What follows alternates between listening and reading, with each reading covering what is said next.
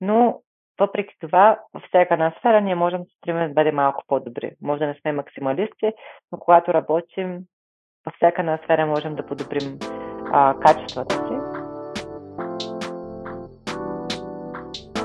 Здравей, Мили, много ми е драго отново да те приема. Здравей, на мен също. Напоследък а, от време на време задават въпроси за любимия ми гост през всички тези над 250 епизода. И тъй като аз не обичам политкоректните отговори, за да кажа всички, и обикновено избирам един човек, и може би усещаш на къде бия и винаги в отговорите вътрешно го мисля, че това си и ти.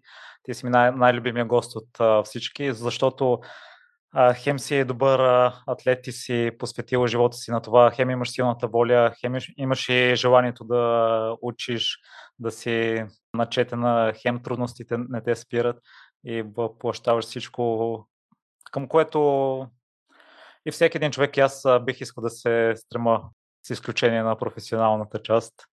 Ами искам да ти кажа, че това означава изключително много за мен, защото, както сме се говорили много пъти с теб, не е важно какво постига един човек, ако не остава нещо повече след себе си, освен неговите успехи. Така че това е изключително важно за мен, едно голямо удоволствие да чуя, че всъщност аз съм един от любимите ти гости се надявам да бъда и любим гост на голяма част от твоите слушатели и се надявам да бъдем полезни и да запишем отново един качествен подкаст, каквито ти винаги правиш.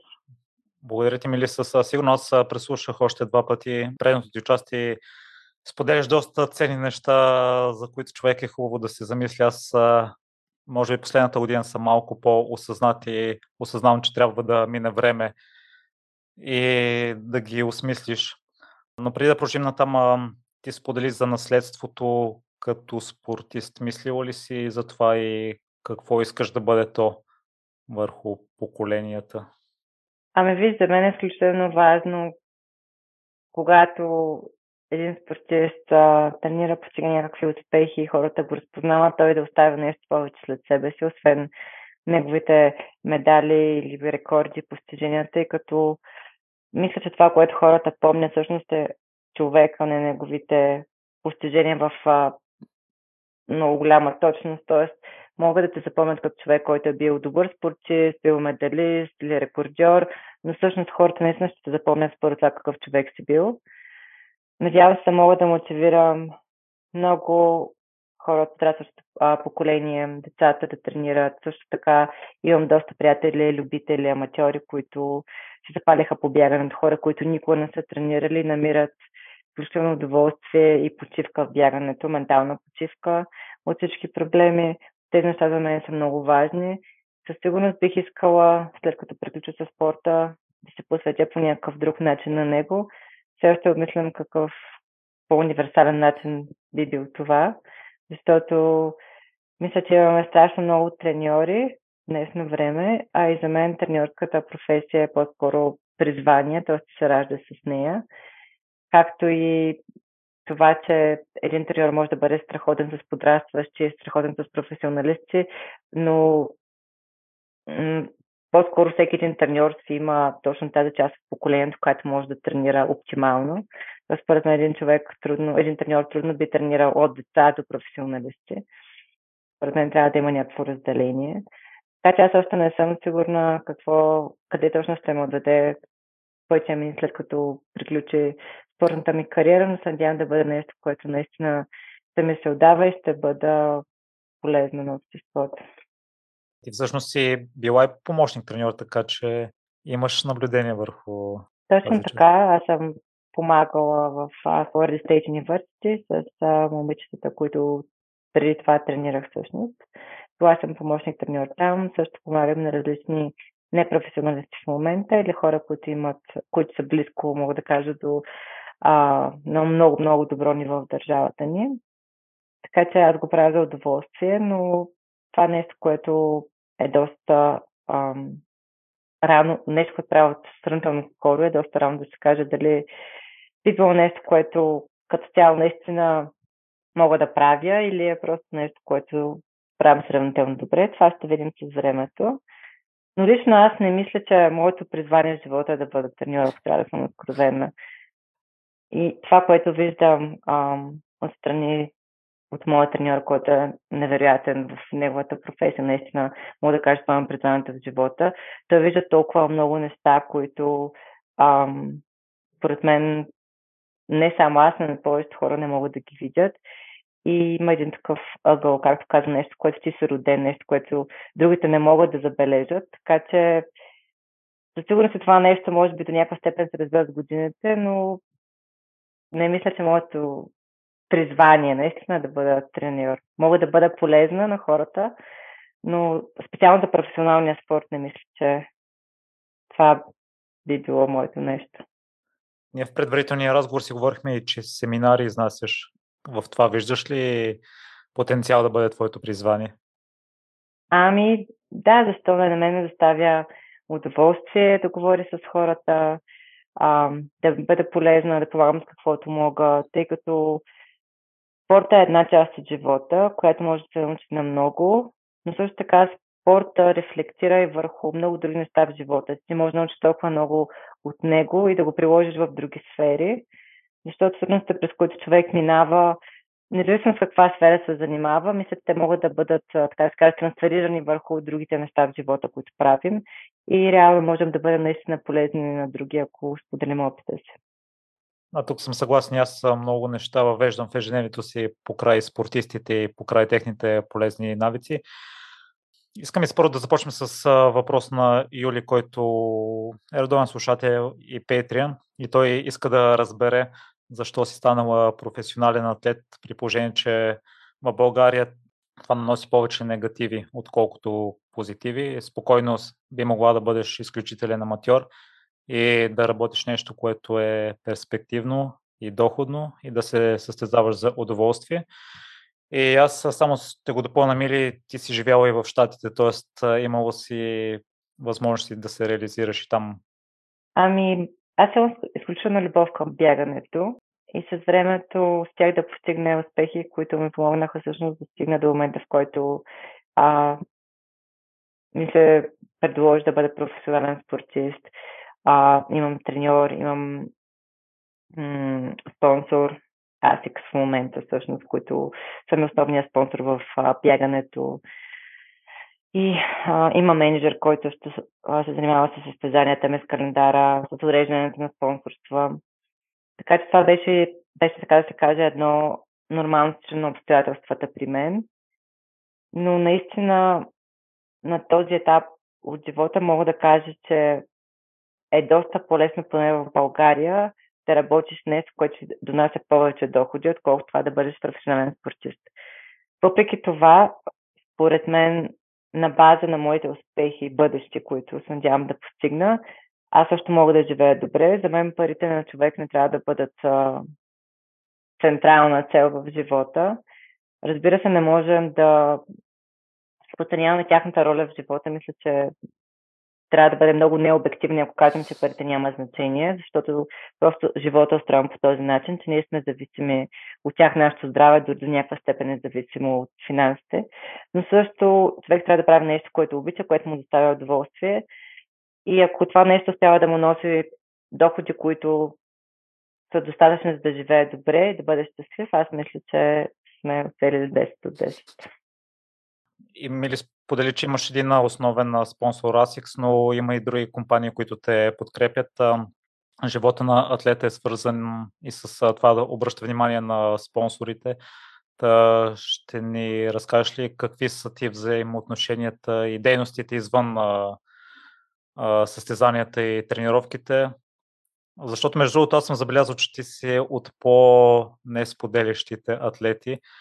Аз следя някои в Инстаграм и и някои са много активни с а, сторита, с публикации. И мисля, че даже съм а, чувал, а, че в днешно време до някъде е по-важно колко харесвани и колко последователи имаш, отколкото резултатите, които постигаш. Това със сигурност е така. В днешно време наистина ам, повечето брандове се стремят да намерят спортисти хора, като цяло инфлуенсъри, както наричат, които имат повече последователи. Също, нали, можем да кажем, че и съдържанието, което един човек а, пост в социалните мрежи има значение, но в по-голяма част от това, което аз виждам е специално поне от към женската аудитория, че повечето жени, които не се занимават професионално с спорт, а по-скоро наблягат повече на визуалната гледна точка на физиката на жената, имат по-големи успехи в а, брандирането, което означава, че и такъв е интерес на публиката, така че не може да ги, не може да виним ситуацията. Но моята философия е, че човек, когато представлява бранд, той трябва да вярва в него, трябва да го харесва наистина. Аз не бих препоръчал никога нещо, което аз не харесвам. Така че всяко нещо, което съм поснала в моя профил, е там, защото наистина имам връзка с бранда, харесвам го, уважавам го, познавам хората, които стоят зад идеята и със сигурност може да се доверите на, на това, което съм споделила.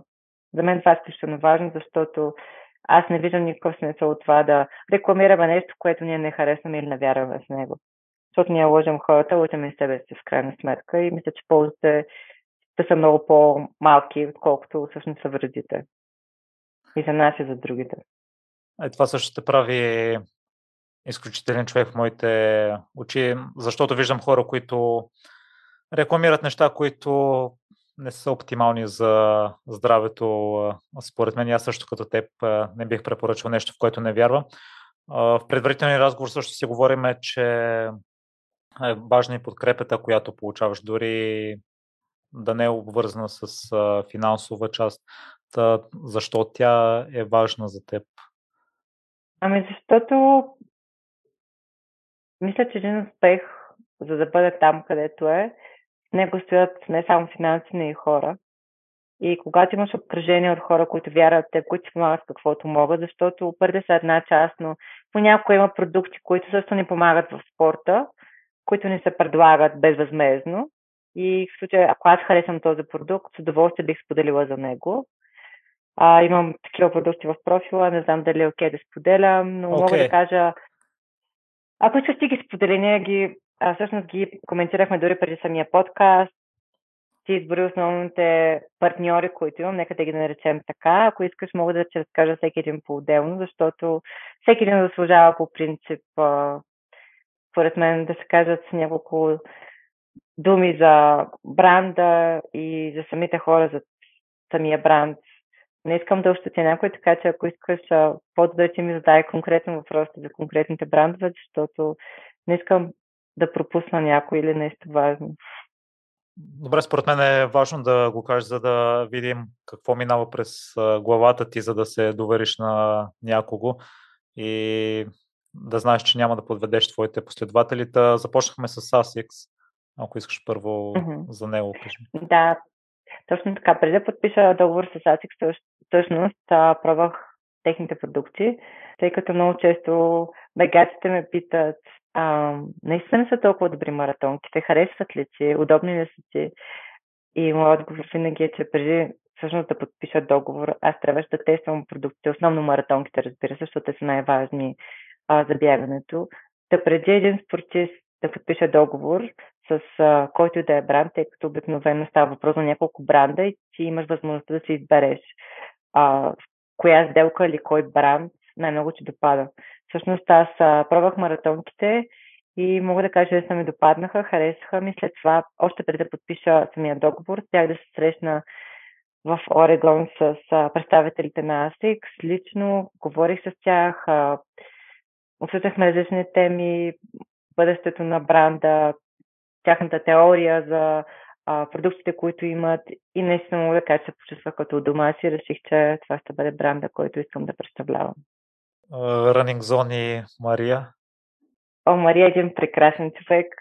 Мога да кажа, че всъщност първия подкаст, който слушах, а, който не беше, след като записахме моя, всъщност беше на Мария, тъй като аз се бях срещала с нея преди това, останах прекрасно впечатление.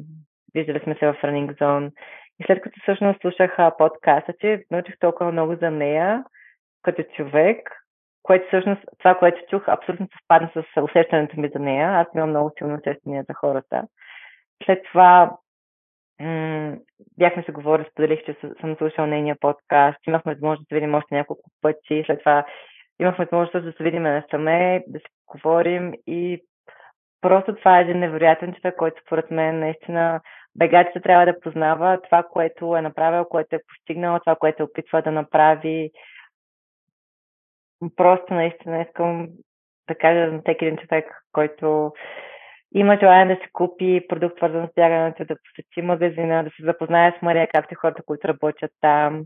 Дани също е един а, страхотен консултант, мисля, много от вас го познават.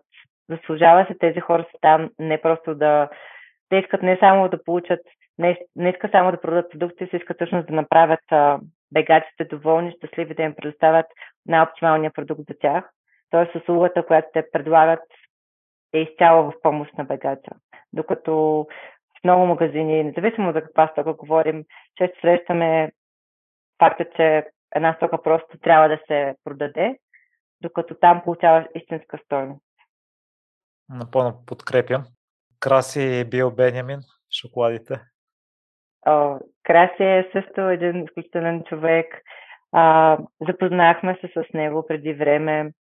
Доста често сме се говорили. Дори напоследък имахме много интересен разговор относно любовта ни към шоколада. Това, което той прави е доста уникално. Мисля, че повечето хора вече чували за шоколадите, със сигурност са ги виждали. Те са популярни не само в България и в Европа и са наистина различни, защото са съставите са биополезни, са просто продуктът е изключително качествен и аз лично се гордея, че съм българка и че произвеждаме такъв шоколад, който е наистина популярен в цяла Европа, може би не вече само и в тази територия. Excel десетчетата? Точно така, Excel Protein Bar. Ами, с тях също се познавам, разбира се, лично. Страхотни хора. Всъщност историята с тези барчета е доста интересна. Аз много обичам противнови десертчета и барчета. Те също предлагаха и мъфини.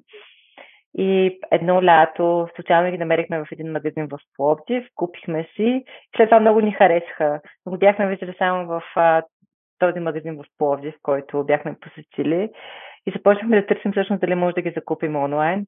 И така лека по лека всъщност успяхме да намерим а, къде всъщност се произвеждат барчетата. По-късно се познахме и с собственици, защото наистина много ни харесаха.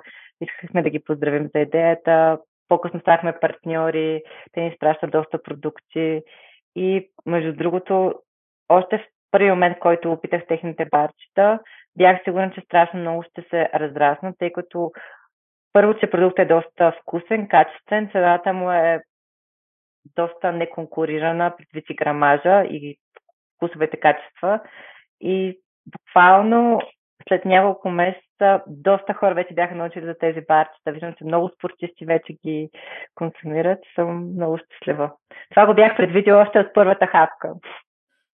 Доколкото ми е известно и доколкото след в Инстаграма, това са основните. Това са основните, точно така. Това са основните брандове. Надявам се не изпускам някой. Ако изпусна някой, надявам се да следя по време на подкаста.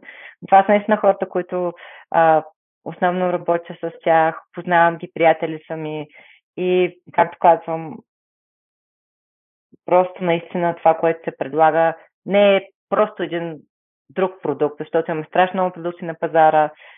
За мен е важно какво ще зад самия продукт. И мога yes. да гарантирам за хората за тях. Аз забелязвам, че това ти е закуската преди на Вия бар, когато споделяш доста често. Ами, в, мога да кажа 90% от случаите. Дори, може би, много хора ще се изненадат, но и преди маратон съм консумирала такъв бар, въпреки че той е с доста голямо количество протеин, а, което, нали, доста малко захар всъщност, което по пътя на логиката не е идеалното гориво преди маратон, пак аз съм учила храна и нали, знам, че на много хора ще им бъде интересно защо а, бих консумирала протеин бар специално преди маратон, но всъщност аз толкова много съм свикнал с този продукт. Знам, че се освява добре от стомаха ми, нямам никакви проблеми, нещо, което консумирам на дневна база и наистина ми доставя удоволствие. Събуждам се и искам да го консумирам, както и шоколадите, за които споменахме. Така че това е нещо, което знам, че ако го консумирам, няма да имам проблеми. И това Допълнение, е най... разбира се, с нещо друго, защото закуската преди маратон и като цяло моите закуски са калорични. Аз залагам на закуската. Това е едно доста основно хранене. А преди тренировка само а, протеин? Протеин обаче преди маратона добавиш още нещо или винаги? Винаги добавяме още нещо. По принцип, според мен е добре да балансираме закуската, т.е. Например, барчето ми доставя необходимата доза протеин да започна да не, след това имам шоколада, който ми доставя достатъчно въглехидрати, полезни мъзнени, както споделих, или може да има и нещо друго, или някои дни заменям и вида на протеин и вида на въглехидрат, може да е увесена каша с доза протеин. Но моята закуска е обилна, аз съм човек, който закусва преди тренировка, аз ставам много рано, аз не тренирам на гладно. Не казвам, че другите хора трябва да правят това, всеки е индивидуален, някои хора не се чувстват добре, предпочитат да дадат по-голяма вечеря. Аз просто съм човек, който обича закуската и това работи перфектно за мен. Аз като човек, който обича да яде, не ми се струва много обилно протеиново барче, малко шоколад и овесена каша. Ами, може би от гледна точка на калории, ако един човек ги изчисли, моите закуски върват може би около 600 калории, което нали не е малко, предвид факта, че повече бегачи, които аз познавам дълги дистанции, дори не закусват или закусват нещо много леко, примерно една филика, която може би ще бъде около 200 калории, когато е, например, с състъчено масло или малко банан, докато моята закуска е обикновено около 600 калории, което е за моето тегло, може би, приблизително една трета, една четвърта от това, което поемам за деня, което не е малко. И обикновено мили след колко време излизаш да тренираш? Колко време минава, докато изчакаш да ти се освои храната? Ами по принцип, може би 2 часа, 3 часа, но не е проблем да го направя и може би час след като закуся. Разбира се, ако ще тренирам доста по-скоро и по някаква причина съм ставала по-късно, се съобразявам с количеството, което ще хапна, за да не ми тежи, както и се съобразявам с вида тренировката. Това, че се махам и сте по-пълен, ще правя леко бягане, не ме притеснява. Би ме притеснява, ако имам специфични отсечки или дълго бягане, където евентуално от а, продължителността могат да получи някакви стомашни проблеми. Така че по принцип е съобразено. Но един, два, три часа след закуската мога да изляза спокойно. И преди самата тренировка приемаш ли кафе, енергийна напитки или нещо друго? Ами по принцип, преди да изляза да тренирам съм изпила две кафета. Аз ставам около 5-6 спринта, започвам с едно кафе, с, както казах, закуската, след това завършвам с още едно кафе и ако тренирам, да речем, доста по-късно по друга причина, може да спия и още едно. Аз съм голям фен на кафето, хората, които са близо до мен го знаят. Мога да кажа, че от научна гледна точка доста хора в България са назад и не знаят, че всъщност, дори мисля, че цифрата беше доста помърчаваща, но може би до към 6-7 кафета на ден, всъщност е доказано, че има само ползи за организма на човека.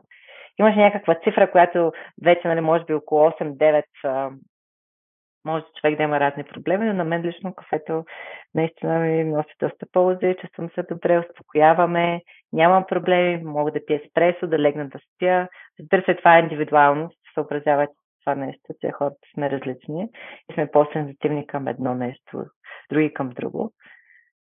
Но да, обичам да пия доста кафе. Да, аз също съм така ми ли усещам, че вече май не ми влияе кофеин и не ми действа енергизиращо и на няколко пъти исках да си направя лека почивка, но бързо се отказвам и ме изкушават при теб. Има ли го ободряващия ефект? Правиш ли си почивки от време на време от кафетата? Не, не се правя почивки от кафетата а, бях пробвала. Всъщност, ако трябва да съм напълно откровена, аз просто обичам вкуса на кафето. Имам, нали, разбира се, ако не пия кафе, съм забелязала, че получавам страшно главоболие. Случвало ми се, а, което нали, е нормално всъщност за тяло, след като пия по толкова много кафета. Имаше дни, в които просто страшно много се бях разбързала, нещо се е случило или съм спила без кофеиново кафе и всъщност усещам страшно главоболие и доста по-късно разбрах, че причината е липса на кофеин. Така че сигурно с кофеина ми влияе, може би вече просто не го усещам, но по-съзнателно има ефект. Но за мен лично основното нещо е вкуса, облегчението, просто има такава специфична любов между мен и кафето. И мили да завършим темата за партньорствата. Аз забелязвам, че съм лесно доверчив и може би понякога нямам това силно усещане, което имаш ти към хората. И може би в миналото не съм бил толкова избирателен към гостите. Днес, към днешна дата, това искам да го променя като цяло с хората, които общувам. Та, кои са твоите трикове, по които съобразяваш, че партньора е такъв човек, който ти търсиш, а не казва само нещата, които ти искаш да чуеш за известно време, за да започнете работа?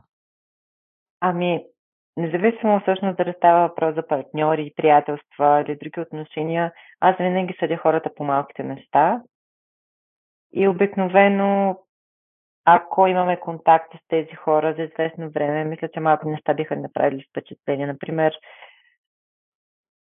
мога да кажа за... Няма да давам конкретни имена и няма всъщност просто да разкажа за случка, но ако видя, например, че съм излязла с а, човек, който не познавам много добре, и че се държи грубо с, а, или непристойно с а, някой от персонала, например, а, поръчваме си кафе, човек се държи малко агресивно към хората, които сервират. Такива неща на мен са ми доста червен флаг.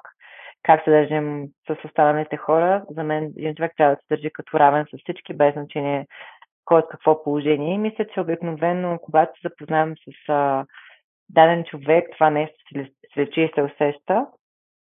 Така че обикновено винаги търся, така да се каже, следи за тези малки неща, които могат да покажат, че всъщност този човек а, не е този, за който се представя. Така че обикновено ми трябва една среща с а, хората или ако е бранд, например, бих а, влезнала да проуча какво другите хора казват, какво не са доволни. Разбира се, това е доста обективно. А, с обективно искам да кажа, защото понякога ми се е случило това, сме се говорили с Мария, има хора, които идват в магазина, разбира се, самия човек също може да не се... Аз съм присъствала на момент, в който клиент също не се държи добре с персонала. Тоест, понякога оценките, които виждаме от клиенти, може да не са адекватни, защото самия клиент не се е държал както трябва.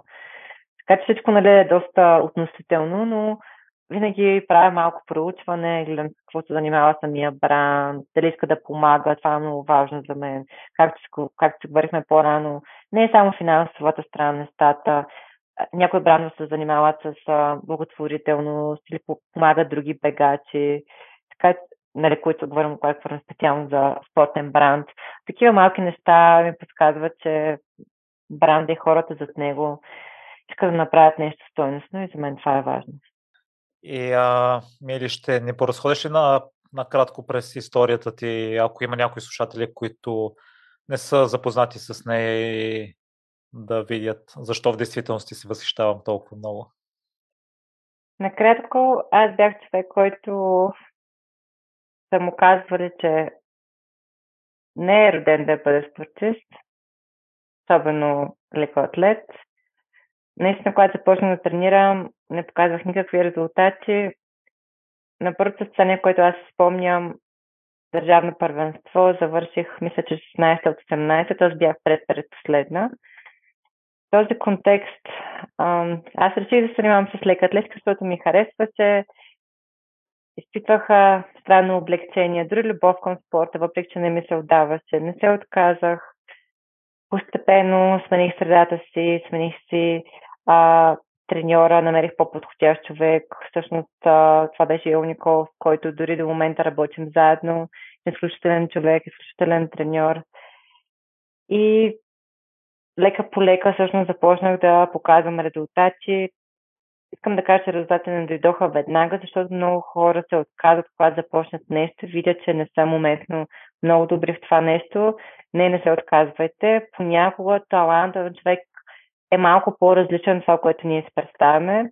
Има таланти, които просто се раждат с определен талант. Той е визуално открит. Но има хора, които имаме таланта просто да се развиваме постоянно в една сфера и ако полагаме достатъчно усилия може би резултатите ще дадат по-късно, но те ще продължават а, да се надграждат, докато хора, които са родени просто таланти, доста често приемат а, това нещо за даденост и спират да се развиват. Така че аз определено съм от типа хора, които нямат визуален талант, техниката на бягане не е красива, но в същото време обичам бягането, обичам да тренирам, нещо, което ми доставя изключително удоволствие. Обичам да бъда социална с а, други а, спортисти, говорим си, чичаме, развиваме всякакви теории по време на бягане, доста е забавно около нас, надявам се. Има доста любители, които се включват и просто бягането може да бъде един прекрасен социален елемент. Не говоря само за професионален спорт, говоря за хора, които просто искат да правят нещо различно. И да се върна на... Извинявам се, не се върна за на темата за мен. Всъщност, може да е на трета или четвърта година да направя на рекорд на 5 км за девойки. По-късно станах сребърна медалистка на европейското по крос по 23 години. И мисля, че в момента имам около 7 национални рекорда. Надявам се да стават малко повече с времето. Бях 15-та на последното световно първенство по лека атлетика в маратона, което знам, че не звучи вау за повечето слушатели, но всъщност маратон е една много трудна дисциплина, в която ние нямаме кой знае какви тържите, особено жените, на такива първенства, така че това е едно класиране, което аз всъщност наистина се догордея с него. Е, вече споменахме, че имаш и а, периоди в Штатите. Там си съществувала помощник треньорство и учене, сертифициран треньор по хранене и уелнес. Също uh-huh. така. Вече. Да, ами там се успях да постигна успехи за моят университет. Станах а, нещо, което се нарича All American, което е като награда за високо, високи спортни постижения, така да се каже. Доста високо ценена там. Нещо, което човек може да сложи в биографията си, когато кандидатства за каквато и да е работа всъщност. А, успях да стане куриерка на университета, бях обявена за атлет на годината на Южния регион. Също така, нещо, което е за мен много важно, тя е съчета бягането с академичните успехи.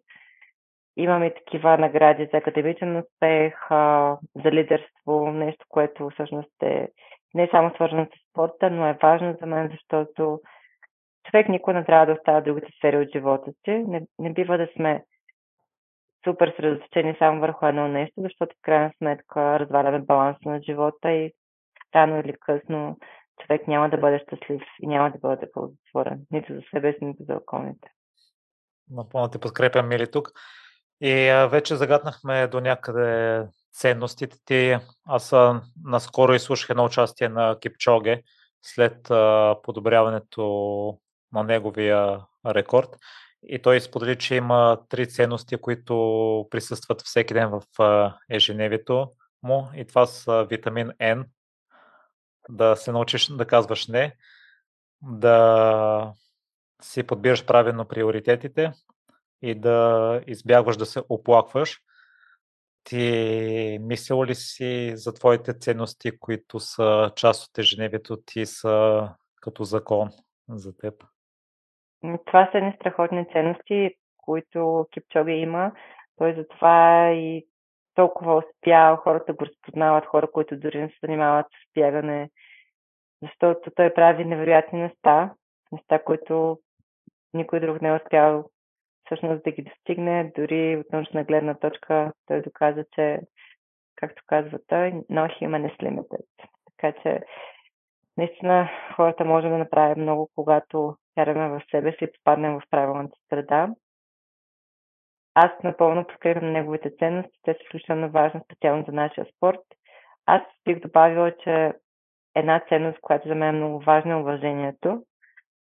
И това е нещо, което, разбира се, не е свързано само с бягането, но за мен, ако един човек не уважава и не възприема нещата, които му се случват по правилен начин, той никога няма да бъде успял човек в която да е сфера. Много често виждам хора, които ам, въпреки таланта си или въпреки качествата си, които имат, те не изпитват уважение и смирение към другите.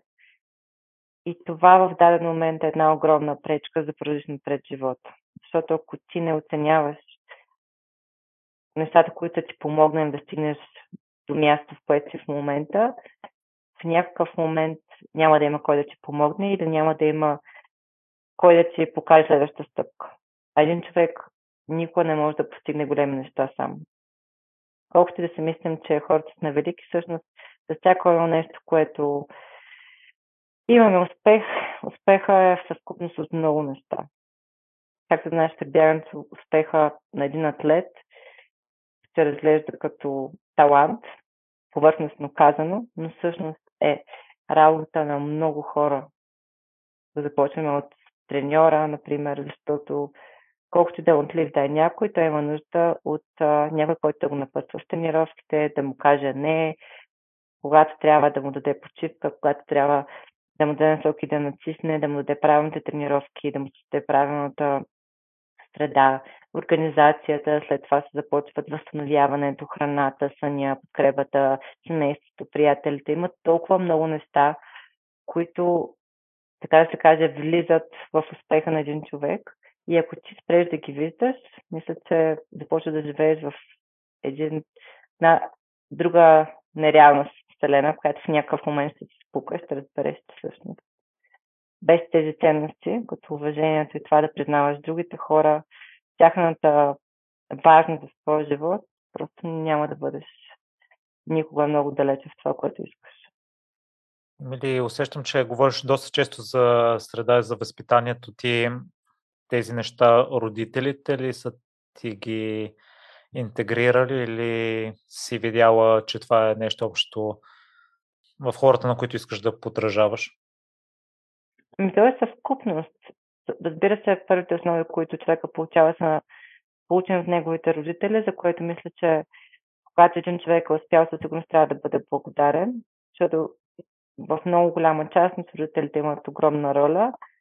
Разбира се, има изключения, когато човек се е научил, защото е израснал без родители или без един родител, или е бил в лоша среда и след това е успял сам да разграничи тези неща в живота, но когато говорим в, за една нормална ситуация, родителите са първите хора, които според мен изграждат ценности на човека, след това е средата, защото родителите са нас за определен период, но след това, както знаеш, започваме да имаме приятели, да излизаме, виждаме един съвсем друг свят, вече не живеем с семейството в някакъв момент, в повечето случаи и започвам да се учим от а, света около нас.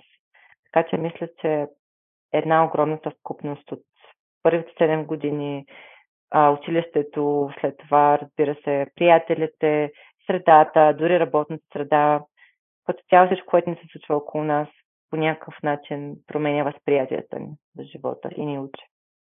И, мили, тъй като а, им приятели, които родиха в последно време и съм се замислил за възпитанието и за възпитанието, което съм получил от моите родители, то мисля, че е добра основа, но може би са се държали прекалено меко понякога на моменти и твърдия характер и това да се боря и да не се отказвам, може би го научих по край спорта. И е, може би, много деликатна тема за възпитанието на децата. Ти като а, спортист човек като знаеш на какво е способно тялото и съзнанието, мислил ли си, си по какъв начин един ден искаш да възпиташ детето или децата си, за да станат достойни хора, но и да придобият качествата, които ти си изградила? Със сигурност родителството е много, много тежко нещо, защото децата са различни. А, познавам семейство, което има две деца и двете деца са напълно различни. Тоест, за мен един и същи подход няма как да работи с, с всички хора. Тоест, един родител трябва да бъде гъвкав и трябва да се учи а, също според детето си това, то как възприема света, защото всички се раждаме с някаква индивидуалност. Ти спомена, че твоите родители са били прекалено меки, например, с теб това може би работи за някои деца. Аз съм забелязала, че едно от нещата, за които моите родители понякога се опрекват, е, че са ми дали твърде много свобода. Но пък аз лично страшно много уважавам това нещо и ги обожавам и обичам от цялото сърце. Точно заради това нещо се ме оставили да избирам и никога а, не са били твърде строги да ме подложат на определена среда на живот или да ме карат да бъда някой друг човек, не човека, който съм сега. Така че според мен най-важното нещо е човек да бъде адаптивен, да се учи да има процес, който детето и самия родител или децата и родителите успяват да се разбират едни други и да видят всъщност да уважават желанията на човека срещу, срещу тях, да се учат да се разбират, да дадат наистина свобода на, на децата си, защото, както казах, ние сме много индивидуални и за един човек щастлив трябва да намери своя път. Колкото да е трудно, според мен родители трябва, родители трябва да остави детето си понякога да върви по пътища, които нали, не, му се, не му се искат, но всъщност това ни учи.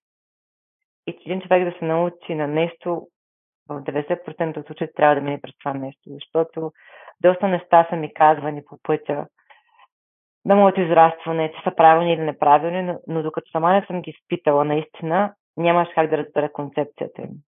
Тоест човек наистина се учи, когато мине през нещо. Иначе просто получаваме информация, която вярваме, че е така, но докато не изпитаме, според мен, просто тя е една информация, която правим, считаме за правилна или неправилна. Ами, тъй като аз много се възхищавам на хората с твърд характер, а смяташ ли, че въпросната свобода ще изгради такъв от децата или се изисква и друго нещо?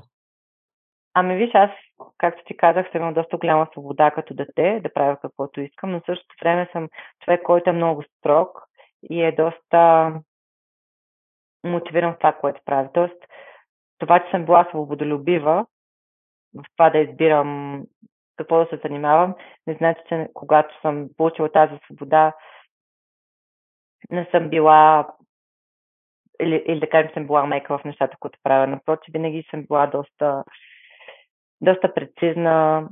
Обичам всяко нещо, всяко нещо, което занимавам, всъщност да давам 100% от себе си. Така че според мен двете неща са просто различни. Поне аз така ги виждам. За мен свободата не е нещо лошо.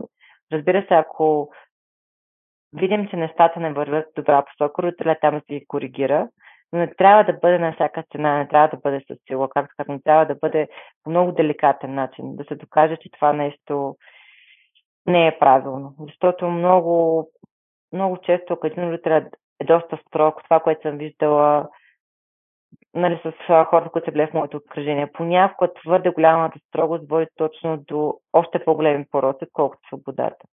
Това е много, много деликатна линия. И мили това, че сподели, че даваш 100% от себе си навсякъде в детството ти, в ранните ти години, по-скоро е било е имало негативно въздействие, докато не си се научила с времето да си подредиш приоритетите правилно и да си насочиш изцяло енергията там. И аз също съм така. Ти се го изградил това с времето. А сега, като се върнеш, единствено това ли ти е помогнало? Или сега може да дадеш и други насоки хората да си подредят правилно приоритетите и да знаят към кое има смисъл да си насочат усилията и към кое не чак толкова? Ами аз мисля, че първо да се нареди човек приоритета, трябва да опитва. Тоест в началото общо взето нещата стоят на проба грешка. Тоест полагаш усилия в нещо виждаш, че това нещо не ти дава резултат. И ако това нещо не дава резултат много дълго време и ти промениш различни фактори, това нещо продължава да не дава резултат, може би е време да стратегиш усилията върху нещо друго, което наистина обичаш и ти се отдава така че е доста, доста специфично, но както каза, че най-важното нещо е всъщност човек да има приоритети. И както споменахме по-рано, за мен балансът в живота е много важен. Когато един човек изцяло се вманечи в една сфера, това никога не води до нещо хубаво. Колкото и да обичаме спорта или работата си, или нещо друго, или семейството, винаги трябва да имам нещо странично, което всъщност да ни дава почивка и да, помага на нашето ментално здраве. Аз съм имала периоди, както съм споделя, в които се вманичавам твърде много в едно нещо и това наистина ме е накарало до ден днешен да се стремя винаги да има баланс в нещата, които правя. Сега, например, изключително много обичам бягането, но за мен то не е на всяка цена и това нещо изключително много ми помага. За мен бягането трябва да е забавно, да е удоволствие, въпреки че ми е работа. Много често ам, хората, които са аматьори, се занимават с бягане и решаваме, например, да направим някаква съвместна програма, т.е. аз им помагам. Ми споделя, че нали, иска да е забавно, да не е много тежко. И аз се опитвам да им обясня, че всъщност бягането е едно и също за всички. Това, че си професионалист, не значи, че ти приемаш а, нещата по различен начин. Не значи, че бягането на нас ни е неприятно или не е много тежко. А също бягането ни е приятно, трябва да ни доставя удоволствие. В противен случай няма как да го правим всеки ден. Нали? Какъвто и стимул да имаш, дори това да усилия да се заплаща, в един момент, ти ако не го правиш с удоволствие, няма да искаш да го правиш, няма да се получава. Така че трябва да правим нещата наистина с удоволствие и това е единствения вариант да ги правим дълго време. Всяко нещо, което правим на сила или не ни харесва, не можем да бъдем оптимисти, че ще го правим дълго време. А като сподели за представата на аматьорите за спортистите, аз а, не мога да си представя да избягам маратон за 2 часа и половина. Така какво всъщност е усещането да бягаш толкова бързо за толкова дълъг период от време? Ако може да се опише. Това е една забавна тема, която аз често дискутирам, защото около мен доста често има маратонци, някои професионалисти, други не. И ще говорим за маратона, който е една доста интересна дисциплина. И се опитам да успокоя всички, които тренират за маратон и да им кажа, че тренировките, колкото и да са показателни, човек трябва да има доверие на себе си на треньор, че това, което прави, ще го доведе до резултата, който иска. Тоест, на моменти, когато тренираме, ние правим интервали за маратон, които са с дължина, например, общо от 20-25 км. Например, може да правим 5 по 5 км интервали, или 3 по 5 км, или 5 по 3 км, което реално е между 15 и 25 км маратонска работа с маратонска скорост, която е разделена на през почивки, т.е. Не, не е бяган продължително. И същото време, ако един човек се замисли в този момент как, как се чувства след тренировката, дори сме се чувствали добре, е много трудно да си представим как след два месеца, например, ще избягам 42 км с тази скорост. И нещо, което много ми е помогнало, моят треньор винаги ми казва да не се притеснява това нещо. Ако успее да свърша цялата работа, в момента в който всъщност ти се отпочинеш, ще успееш да го направиш това нещо. И ако искаш, ми вярвай, до момента, в който аз не стана на линията и го направя, ми се струва като буквално една магия. Защото по време на тренировки, когато тренираш за маратон, общо взето обема е голям, тренировките са дълги, тежици. Мога да кажа, че колкото нали, да ми доставя удоволствие, има много тежки дни, в които просто а, съм аз срещу часовника или метеорологичните условия. Но се казвам, че ако това нещо успее да го направя, то ще ми помогне в някакъв момент да достигна крайната си цел. Тоест, ако днеска направя тези, примерно 6 по 4 км, въпреки че интервал е само 4 км с маратонска скорост и обем 24 км общо, в момента в който се почина и съм свежа, ще мога да избягам цели 42 км с тази скорост. Наистина човек трябва да има доверие. Много, много често и аматьори, и професионалисти искат, така да се каже, да имат пълно доверие, че нещата ще се случат, искат да избягат невероятни неща на тренировка, но затова се бяга маратон два-три пъти в годината, защото можеш това нещо да го направиш за много малка част от времето, т.е. е доста голямо отварване за тялото. Съответно, няма как да избягаш примерно 35 км скоро за маратон, да си сигурен, че после ще избягаш 42 не работят така нещата, за съжаление. Трябва просто да имаме увереност, да продължаваме да се трудим и да вярваме, че се случат нещата. До ден днешен, когато се мисля 42 км по 332, се казвам, леле, как го направих това нещо. Но възможно е, случва се, просто в момента, в който тренираме, трябва да повярваме в магията и да продължаваме да работим всеки ден. А възприятието и усилията едни и същи ли са за теб и за някой, който а, трябва да положи такива усилия да пробяга примерно маратон за 4 часа и да бяга със същия пулс и същото темпо съобразено спрямо теб? Усилията на хората абсолютно не е също. Това се опитам да обясня на, на хората. Ако аз бягам отсечки, например, по 1 км с темпо 3.10, а ти ги бягаш, например, с темпо 3.30, на мен това може да ми е 90% от максималното усилие на теб. Тоест ние бягам с едно също усилие. Няма значение, че аз бягам по-бавно или по-бързо от теб. В крайна сметка ние бягаме на усилие, когато тренираме. Тоест 4 часа маратон може да се чувства също толкова теж, тежък, колкото 2 часа и 30 минути. И дори бих казал, че при мен обикновено нещата са наобратно. Тренировките са доста тежки, състояните са лесни. Мога да кажа, че едно от най-лесните неща, което съм правил през годината, беше да избягам всъщност самия маратон. Това буквално беше за удоволствие, беше приятно, не беше тежко. Следен километър може би беше около 3.12-3.13. Беше буквално, ако трябва да сравня усилията от 1 до 10, може би 7. Докато тренировките ми са 8,59 в повечето случаи. Тежки са тренировки специално. И да се върнем на максимализма и възприятията.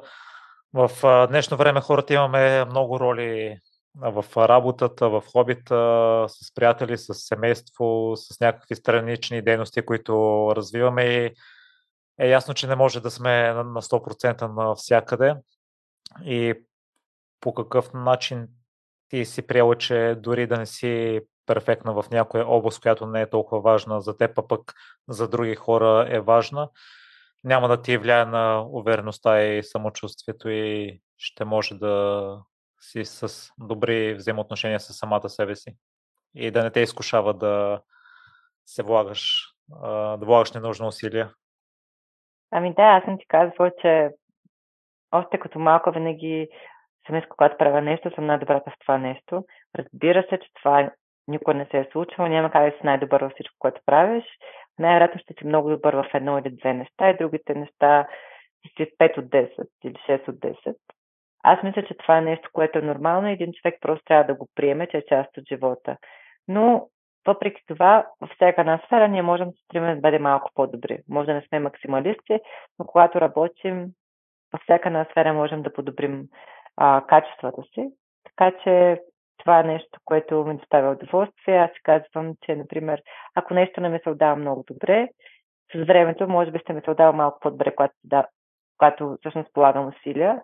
И съответно с нещата, в които наистина ми се отдават, там вече наистина успявам да положа, така да се каже, максимални усилия. Както и в тренировките ни сме си говорили с теб.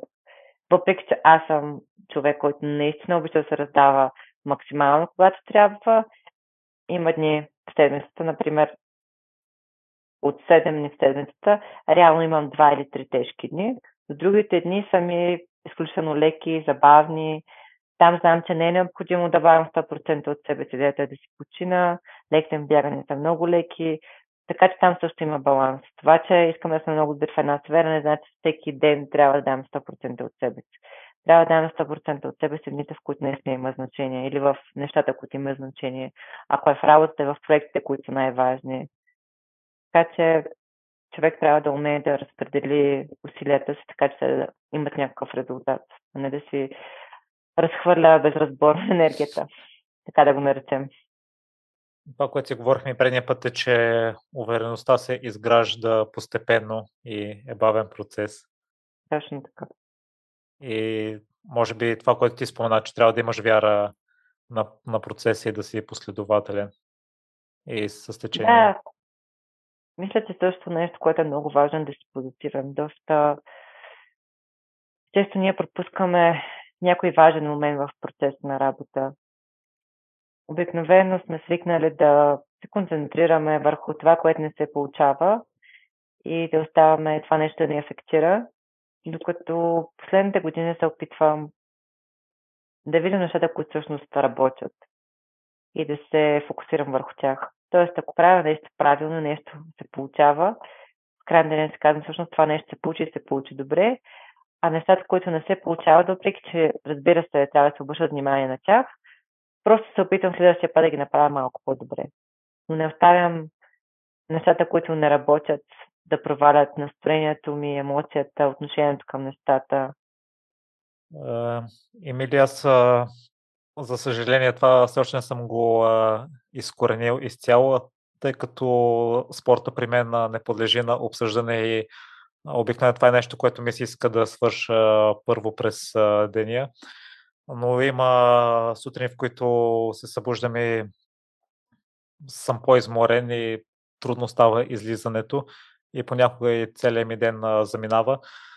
Та опитвам ми да разберат има ли дни, в които и ти се събуждаш много уморена и въобще не ти е до тренировка, въобще нямаш сили да я направиш? Това обикновено е почти всеки път след дългото бягане. На следващия ден, първо след като съм избягала 30-40 км, другата сутрин някакси нямам такова голямо желание за тренировка по една или друга причина. Не знам, може би е сигнал на тялото да ми каже, си свърши точно работа предния ден, днес е ден да се починеш. И повечето пъти всъщност имам почивен ден или някаква друга альтернатива на бягането, например крос тренажор или колело. Но дори когато съзнанието на човек е уморено, понякога просто мисля, че е окей да си вземем почивка. Както казахме, нищо не трябва да е на всяка, на всяка цена. Понякога тялото ни просто ни дава сигнали и е по-добрия вариант всъщност човек да се почина, да направи нещо, което ще го разнообрази, отколкото да дълбая в една дупка. И това въжи дори за професионалистите или за хората, които наистина ам, са в определена сфера, която им е основна. Има дни, в които просто е окей okay човек да, да направи нещо друго и да се даде емоционалната и физическата почивка, от която има нужда. Това дори лесно се го обяснявам с факта, че колкото и да работи мозъка ни в някакъв момент е нужда от почивка, това човек спи, защото този баланс е много важен. И да не го нарушаваме, според мен е важно да слушаме себе си и усещането си. Разбира се, не трябва да се отпускаме, защото понякога човек може да си каже, ми и днес не ми се излиза и утре и това не ми се прави. Има дни, в които наистина човек трябва да се стегне, но има дни, в които според мен е важно човек да разграничи нещата и просто когато много му се е насъбрало да си вземе необходимото. Аз в момента се опитвам да вкарам един почивен ден в а, седмицата. А, при теб, а, Мили, спомена, че имаш почивки. А, по какъв mm-hmm. начин ги разпределяш? Чакаш момента, в който си изморена, веднъж на две седмици, веднъж седмично? А, обикновено моят треньор, а, така да се каже, определя почивките ни, защото имаме доста добра комуникация, той вижда как се чувстваме, а, например, ако тренировката е минала, въпреки че тренировката може да е минала добре, но усилието е било малко повече от необходимото, повече хора сме уморени, това решава следващия ден трябва да ни е почивен, защото е някаква индикация, че нещо се случва и може би не съм събрала доста работа. Така че в повечето случаи да определя чисто гледна точка на тренировки, кога да имам почивен ден. Мога да кажа, че почивен ден имам доста често за професионален бегач, може би 3-4 пъти в месеца. Понякога по-рядко, но сравнително почти всяка седмица имам почивен ден. Днешно време, поне и тази година специално. Иначе в личен план взимам си почивка тогава, когато вече наистина усещам, че мозъка ми има нужда от, от някакъв вид разтоварване, защото понякога се събира страшно много работа и човек си мисли, че тази работа може да я свърши, но всъщност човек не си върши работа наистина качествено, ако мозъка му не е подготвен с това нещо и ментално не се чувства на правилното място. Е хубаво, че вие сте адаптивни и съобразявате това нещо. Докато аз съм си направил примерно някаква програма и не ми се иска да я нарушавам и затова се чувствам по този начин. Аз не казвам на хората, с които работя, от гледна точка на тренировки, че плана е там за да ни напътства, но в крайна сметка, ако сме изпълнили около 90% от плана, със сигурност нещата вървят в правилната посока. Тоест, има и 10%, които човек може да, да прави индивидуално, всъщност да слуша тялото си и себе си за нещата, защото никога няма как някой човек да вижда по-добре от теб на 100% през цялото време как стоят нещата. Тоест човек трябва да си има доверие, че понякога наистина трябва да вземе сам решение на отговорност. И кои са ти любимите занимания през почивния ден? По какъв начин преминава той? Ами аз имам най-разнообразни а, така да се каже, занимания. Обичам да готвя, обичам да се разходям, обичам да излизам, да се виждам с приятели, да прекарам време с семейството си. Общо за всяко нещо, което ме отнесе малко по-далече от ежедневието ми. Ние предния път го споменахме, че атлетите имат а, необходимостта да се самодоказват. И аз може би заради това го правя. Искам да си докажа, че имам силна воля, че мога. Докато при мен може би понякога по-силното нещо би било да си почина и да приема, че е окей okay да имам по-лош ден. Та с хората, с които ти общуваш, някой друг сблъсква ли се с подобни проблеми или всички са по-широко скроени като теб? За почивките ги приемат по нормален начин? Ами, има хора, които със сигурност не обичат да се почиват. Се притеснява, че ако се починат, например, това ще им се отрази негативно гледна точка на крайната им цел, но аз опитвам винаги да внеса баланс и да уточним, че понякога човек наистина трябва да се почине и това не е край на света. Разбира се, ако това нещо почне да се случва доста системно, няма как да очакваме някакви резултати. Това мисля, че е наистина трудно за един човек да разграничи нещата, защото има това притеснение или тази склонност на човек, ако се отпусне малко, да се отпусне повече, отколкото трябва. И наистина е трудна задача човек да, да намери този баланс, да вземе правилните решения, но когато аз навигирам процеса, съм свързана с него, се опитвам да дам моето обективно мнение как нещата могат да се случат. Така че винаги според мен е добре се съветваме, ако изпитваме трудно с някой, който може да ни помогне или някой, който се занимава с сходна сфера, има опит. Никога не е лошо да попитаме някой, който има повече знания от нас, да ни даде необходимия съвет. Както казвам, винаги, когато човек има нужда от помощ, да се посъветва с професионалисти, защото ние не сме разбирачи на всяка една тема. Съвсем нормално е да попитаме, да искаме помощ тя да, не бъде, и тя да бъде получена съответно. Аз вътрешно за себе си знам, че въобще няма да ми навреди почивния ден, даже сигурно ще има и позитиви да се възстановя, но желанието ми може би е прекалено голямо. И наскоро а, слушах при Рич Роу, мисля, че един треньор на двама триатлонисти, които са спечелили Ironman наскоро, и той сподели, че дори за олимпийци, но не знам дали е приложимо за вся, всеки вид спорт, че се тренира 5 дни и 2 дни се почива. А, ли си по този въпрос вие с Йоло? Дали това е приложимо за бягането? Ами, според мен всичко е доста индивидуално като цяло. Дори Йоло не тренира, т.е. всеки един състезател негов тренира на 80% различно от другия. Тоест, според това, какви качества има човек, колко е натоварен. Нали, например, в моята работа е да се занимавам професионално с бягане, но други хора все още не са на това ниво. Тоест, всеки един човек е различен. Има хора, които са адаптивни на високо натоварване, други се контузват. Така че според мен е строго индивидуално това нещо. И всеки един човек а, трябва да намери неговия си баланс и неговия си начин. Емили, да продължим темата за индивидуалността ти през този сезон опита нещо различно от три маратона в рамките на 90 дни. Това е нестандартно за маратонците, доколкото знам аз. Обикновено две състезания са, се поставят като цел за годината. Най-първо ще те върна на Софийския маратон 2020, когато стана на една секунда от а, националния рекорд.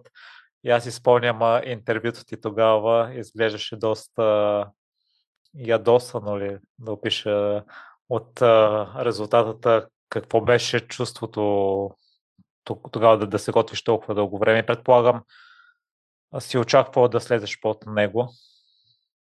Ако трябва да съм откровена, дори за секунда не съм мислила за националния рекорд. Мисля, че може би последните 5-600 метра Видях моят тренер и ми каза, че мога да направя национален рекорд. Но аз имах само бегла идея точно колко беше. Знаех, че около 2.34-2.35. Аз през цялото време, когато се подготвях за Софийски маратон, всъщност да бягам доста по-бързо. И се надявах да се получи състояние, в което всъщност ще тръгнем и ще горим някакъв резултат.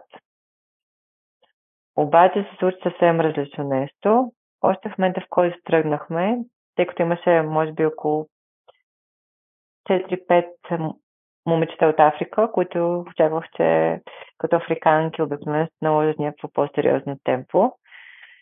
И знам, че се бяга обикновено по 2.30 на Софийския маратон последните, последните пъти, които аз го бях гледала.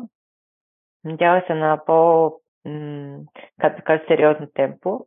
Но още в а, първите километри ние тръгнахме доста бавно. А, цялата африканска група се движеше може би около 40 минути на километър, което е за около 2,48-2,50 на маратон. И разбрах, че всъщност бягането ще бъде техническо, няма да бъде за резултат. Всъщност, ако трябва да съм откровен, и времето го предразполагаше, защото беше дъждовно, беше студено, беше ветровито. И съответно дори да бях опитала най-вероятно да бягам сама, нямаше да се получи, защото условията бяха доста тежки, а и нямаше с кой да бягам, което за мен е доста голям фактор, тъй като аз съм човек, който бяга много добре в група, но определено мога да кажа, че е много трудно да бягам сама. Това е със сигурност слабост като бегач, но просто в момента, в който имам група, доста по-добре работя с моя ритъм и в момента, в който стана сама, започвам да губя ритъм, да се крача и така нататък. Така че в момента, в който бягането тръгне, още след втори километър разбрах, че няма да се бяга за резултати, се бяга за място. Бягах доста спокойно, защото видях, че африканската група на полумаратона беше може би около поне две минутки за мен, което беше огромна разлика. Нали? Това значи, че трябва да тръгна доста, трябва да направя доста бърз втори полумаратон. И аз чувствах добре, видях, че разликата не се смалява и просто бягах в едно комфортно темпо, както би бягал на дълго бягане Белмекен. Направих една грешка, изпуснах си бутилката на 35 км, т.е. последните въглехидрати, които бях те бяха на 30 км и си мисля, че ще бъде окей okay ситуацията, но всъщност наистина изведнъж след 40 км, буквално за няколко метра, усетих как, както казваме бегачите, удрям стената.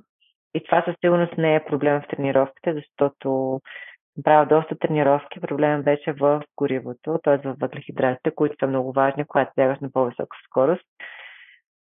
А около 35 км всъщност сме достигна една бегачка от Турция, която въобще всъщност не знаех, че, ме, че наближава и съответно тръгнах да бягам с нея, дори през цялото време представях как, да, как бих могла да я победя, с какви тактики, тъй като тя правеше постоянни фатлети. Зачувствах наистина много добре, както бях бягах, например, около 3.45, когато тя ме достигна следващия километр беше 3.30 и не усетих никакъв проблем.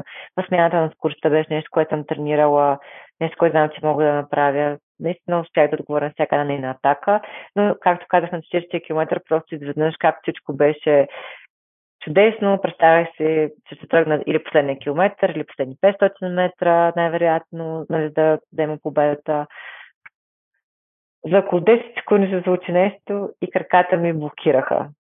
И така завърших маратона доста неблагоприятно и на второ място. Нещо, което тотално не очаква, защото наистина нещата случиха много бързо и не беше, не, не съм страдала преди това. Не, буквално нямаш как да го предвидя, така да се каже, въпреки че ми ме предупрежда доста важно да си вземам въглехидратите на всеки 5 км. Нещо, което всеки един професионален маратон знае, но аз съм сравнително млада маратонка в моите очи, още не се чувствам изцяло такава. Съответно, бях разочарована не заради националния рекорд толкова, колкото, че не се получи това, което очаквах от гледна точка на бягането. Първо, че реално трябваше да бягам сама, почти през цялото време, като изключвам, че имах а, компания от един приятел бегачник, който реши да бяга с мен повече, по-дълго време, тъй като той в началото беше решил да бяга по маратон, но мисля, че бяхме около 30 км заедно и се говорихме, беше много приятно. Но не беше бягане в конкуренция, бягане в група, това, което очаквах. Не беше бягане за резултат. Не беше бягане за покриване на норматив, нещо, което аз всъщност исках да направя.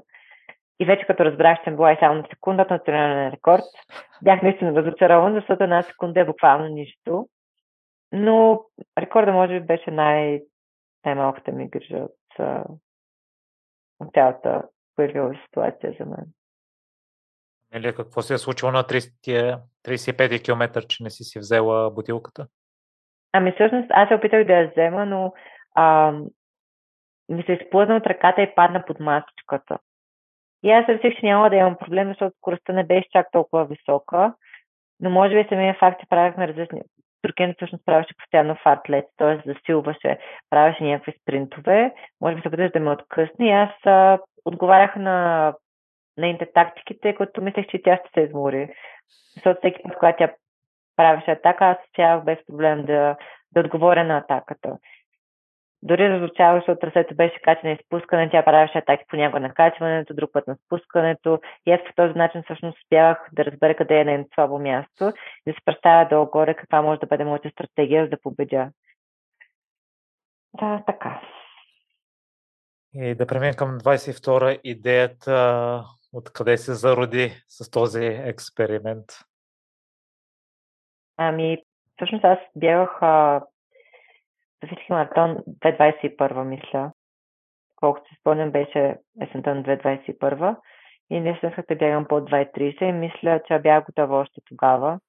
И реших, че ще се подготвя да го избягам на хубаво равно трасе. Решихме да избягам Хюстонския маратон, защото той е доста бърз, равен. Януари месец имам също време да се доподготвя, така да се каже.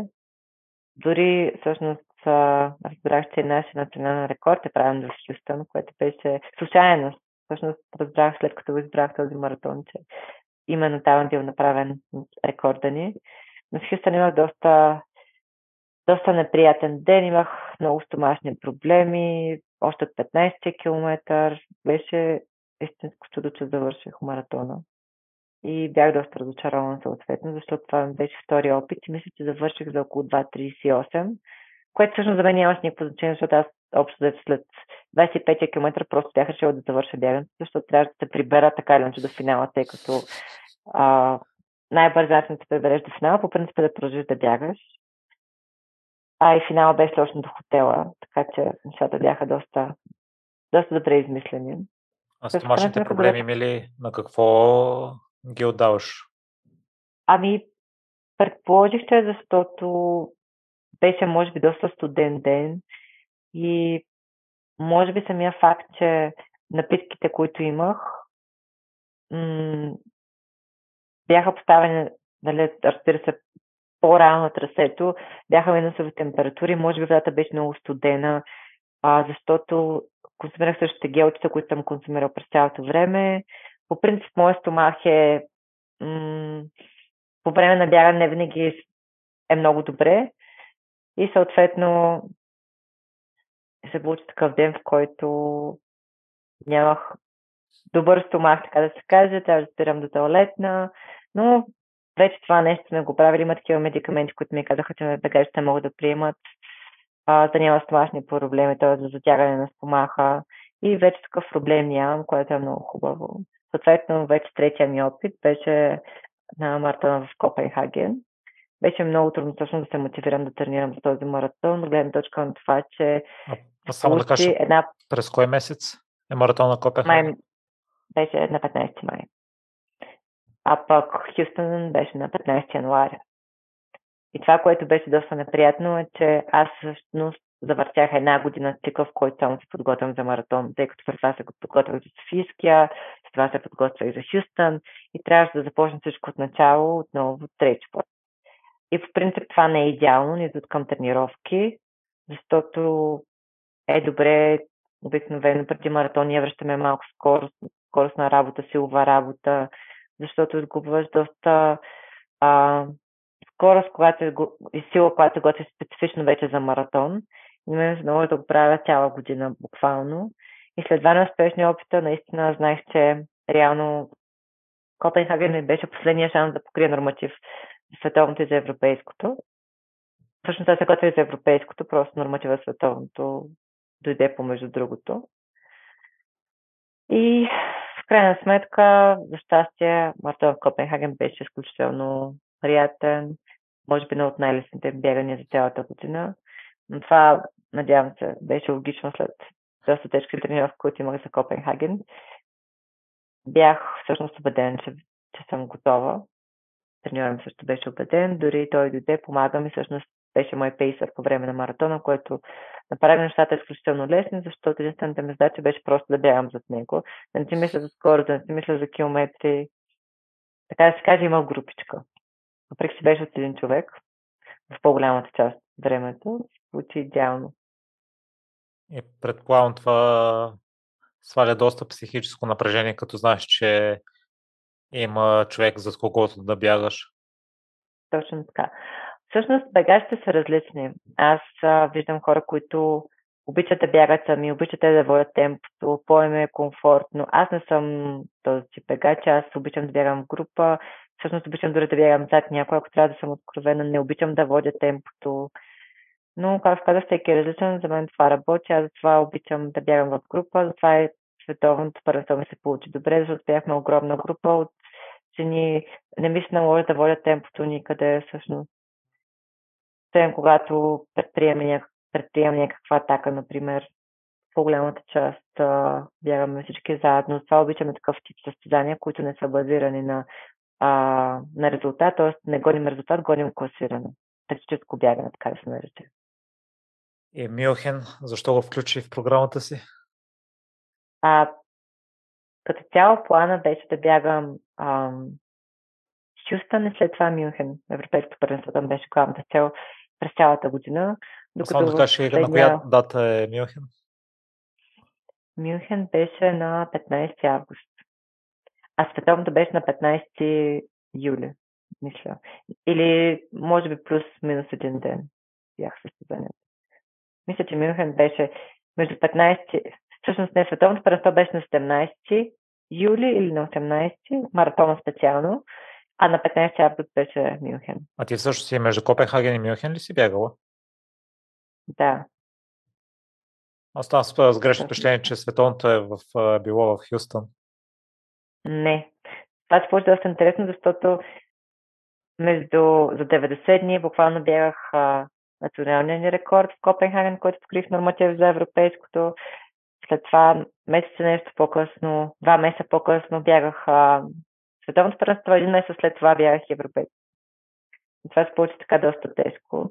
Като на световното първенство просто се наложи да участвам, защото реално от спонсорска гледна точка всеки един глобален бранд, който ние познаваме за бягане, всъщност е заинтересован основно от световното първенство. И съответно, ако аз не желая да участвам, за мен би било доста трудно да се намеря спонсори. Другото нещо, което е... Аз бях единствения участник от България, което всъщност за мен е важно, тъй като е хубаво да представим страната си. Така че за мен се беше и гордост, и отговорност да отида там. Така че в крайна сметка решихме да участваме на световното, като въпреки, че пак бях около 2.30 на световното първенство, за мен беше повече в главата ми поне беше по-скоро да бъде една подготовка за европейското първенство.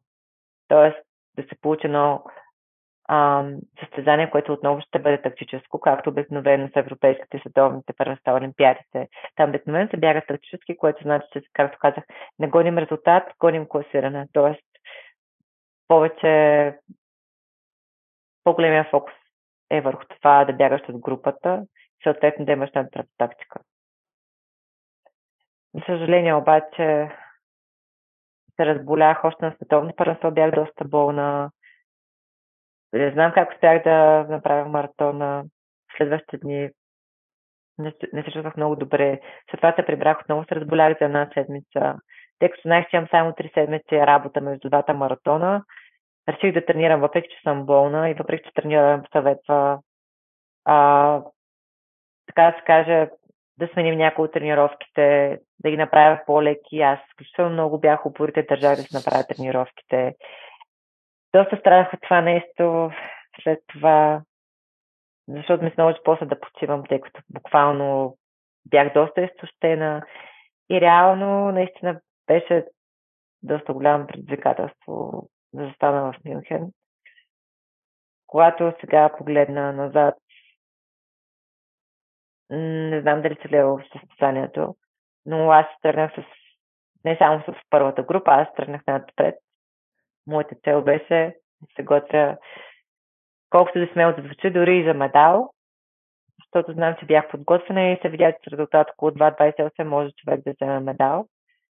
Така че аз знам, че имах физическата възможност да го направя и затова реших да тръгна и да рискувам да тръгна в групата.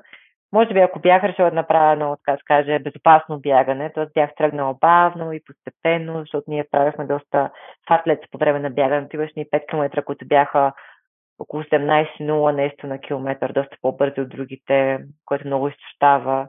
Те мисля, че ако бях тръгнала, например, за около резултат за 2.30, 2.32, още в началото и бях тръгнала доста по-отзад, може би щях да го завърша, може би щях да финиширам в топ 10, но мен това не ми е било цел. Наистина цяла година съм се подготвила с мисълта, че искам да отида там и да съм в, самото състезание. Тоест да покажа състезателен дух, а не просто участие. Това реших да предприема тази тактика, която наистина да бъде състезанието и знаех със сигурност, че шанса да не се получи е много голям, не исках да опитам. И не съжалявам, между другото. Цяло съм отказана. Вече не се спомням, може би беше 34-я километър, почнах да получавам крампи. И разбрах, че е безмислено вече нали, на този етап. Всъщност се отказах от състезанието. Защото нямаше смисъл да завърша за мен 20-30 или което и да е място, ако не е там, където мисля, че заслужавах. А през това време движеше ли се в тройката? И с подходящо а, темпо? За... Значи, в, може би първите 10 на километра се движех с основната група, може би дори на второ, трето място, пето. Ние бяхме доста бегачки заедно, може би около 10-15.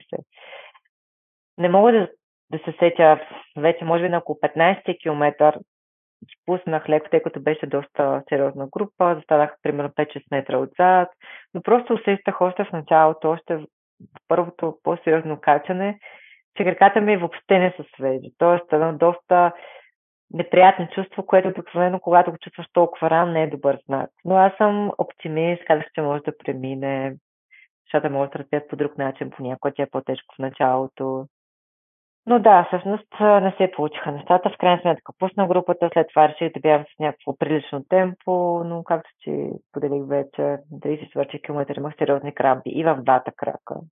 Може би имаш някакъв вариант да, да се каже, да стигна до финала, това за мен вече беше изключително безмислено да подлагам тялото на такъв огромен стрес, защото след това и възстановяването е изключително трудно и може да получат контузии. Много, много неприятно, но те поздравявам за това, че си тръгнала да, че си опитала. И мили до момента говорихме за това, че трябва да имаме вяра на треньора, да го слушаме. И след световното яло те е да почиваш, но ти си искала да се раздадеш в тренировките. Защо? Ами, може би, защото през цялата година наистина толкова много мислех за това световно, за това европейско първенство. Знаех, че съм подготвена, знаех, че може, можех да бягам, според мен, тази година около 2.27, 2.28. Знам, че имах тази възможност, защото когато бягах в Копенхаген, направихме едно наистина, както казвам аз, безопасно бягане, т.е. темпо, което знам, че не би трябвало да имам проблем. И самия факт, че последния километър го избягах а, доста по-бързо, че се върнах на 3.12, 3.13 темпо. Просто исках да бягам а, около 2.29-30, колкото беше норматива за световното. Почувствах се, а, чувствах се много добре по време на самото бягане. След самото бягане много бързо се възстанових, много бързо тренировките ми а, бяха на много, много високо ниво, може би две-три седмици след самия маратон. Тоест, на мен не ми беше един изтезващ резултат. Беше просто резултат, който беше съвсем реално постижим. И мисля, че със сигурност имах поне една минута отдолу като резерв в самия момент. Това знаеш, че реално на Европейското първенство имах шанс поне да влезна в, поне да вляза в топ 6. И цяла година това нещо ми е било като фикс идея. И когато ми останаха три седмици между т.е. след световното имах само три седмици до европейско, когато се разболях, някак си усетих как тази цяло ми се изплъзва лека по лека, бях на антибиотици, една седмица бях много болна. Знаех, че ако три седмици нищо не правя, няма как да се случи това нещо. Тоест няма как след три седмици почивка, примерно ако не тренирах, да отида да очаквам, че се направя добър резултат.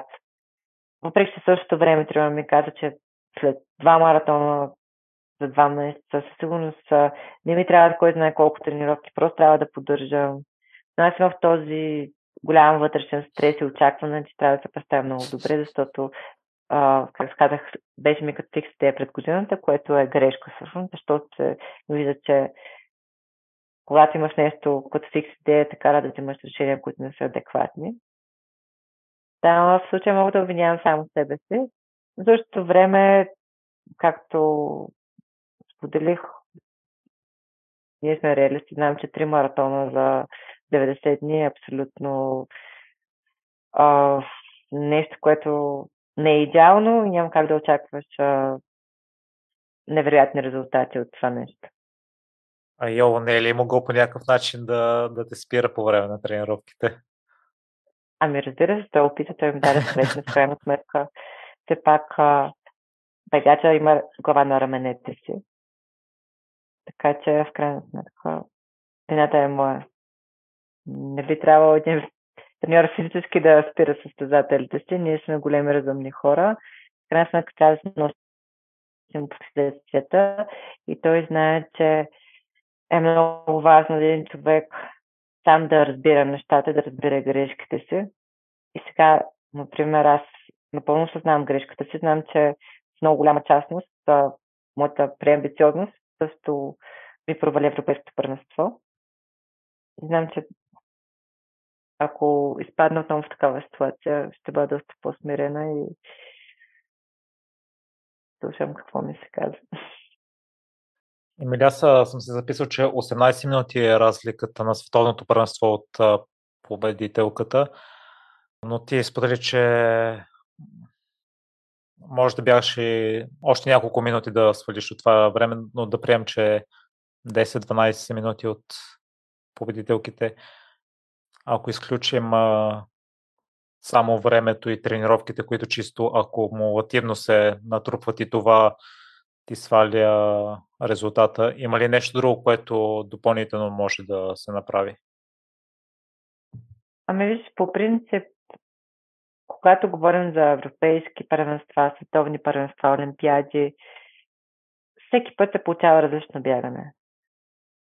2016 година, всъщност сравнявам с две, а последната олимпиада, която беше в Токио, видяхме, че с резултат около 2.28 може да вземеш медал на Олимпиада, въпреки че личните постижения на бегачите са доста по-силни.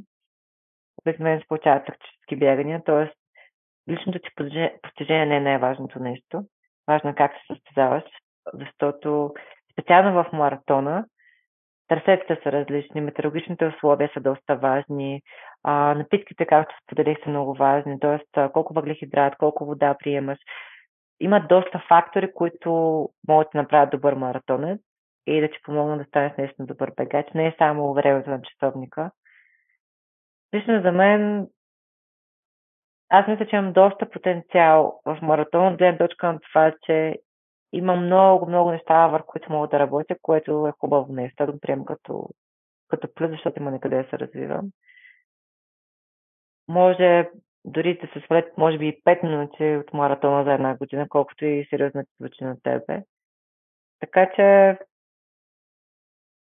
надявам се с времето да видим докъде мога да стигна. следващата година просто искам да покажа, че имам доста по-сериозен потенциал от това, което показах тази година. И тренировките, възстановяването, главата на атлета, т.е. как разсъждава. Има, според има страшно много фактори, които допринасят за резултата на човека. Силно, силно ти го пожелавам. И а, си от атлетите, които а, мислят и, а, и ти си човек, а, щом се подаваш на някои изкушения. А понякога и мили в такъв случай, кои са тези неща, които все още можеш да подобриш? Ами, от гледна точка на тренировки, ако говорим, те са много нещата, защото, както ти казах, в последните години просто така се случи, че постоянно тренирах за маратон, за маратон, за маратон, по различни обстоятелства, не защото ние така искахме, просто така се стекаха обстоятелствата. Тази година за първи път спявам да се направя реална подготовка, която по принцип правим, т.е. есента в момента залагаме доста силова работа, скоростна работа, една база, която ще ми даде доста по-добър старт, когато започна да тренирам за маратон. Ето мога да ти дам пример. Много хора си мислят, че скоростта не е толкова важна за маратона. Това не е вярно, защото ако искаш наистина да бягаш маратон бързо, например да бягаш 2,20 на маратон за една жена, скоростта е около 3,20 на километър. За да можеш да поддържаш такава скорост до 42 км, ти трябва да се бърз. Ти трябва да бягаш под 15 минути на 5 км. За можеш после да очакваш да се поддържаш примерно 42 км с тази скорост. И когато почнем да връщаме нещата назад, един атлет на професионално ниво, който иска да бъде много добър маратон, трябва да бъде и бърз в а, другите дистанции. Нещо, което нямаш как да развивам следните години, както споменах. Сега имаме малко повече време да се подготвим, малко повече спокойствие и да направим нещата по един качествен начин. Другото нещо е обема. Аз бягам доста малко, специално бягането ми на седмица тази година, когато се подготвях за маратон, беше около 105 км средно за всичките седмици, които съм тренирала за маратон, което е доста, доста малко за маратонец, особено нали, на моето ниво който също е един, който ще ми бъде в плюс в някакъв момент, защото наистина има откъде да надграждам. И вече във всяко друго отношение, в а, фитнеса, упражненията, които правим, храненето, имам какво още да променя, а, начина на живот. Има страшно много неща, които могат да се променят, да подпомогнат. В фитнеса те не са ли по-скоро второстепенни? Не чак толкова... Ами имат, има значение, защото ако един нали, ние гледаме на бягането като а, спорт, който изисква само издръжливост, но всъщност за пренасяш тялото си толкова, за такава дистанция, например 40 км, определена скорост, трябва да имаш сила.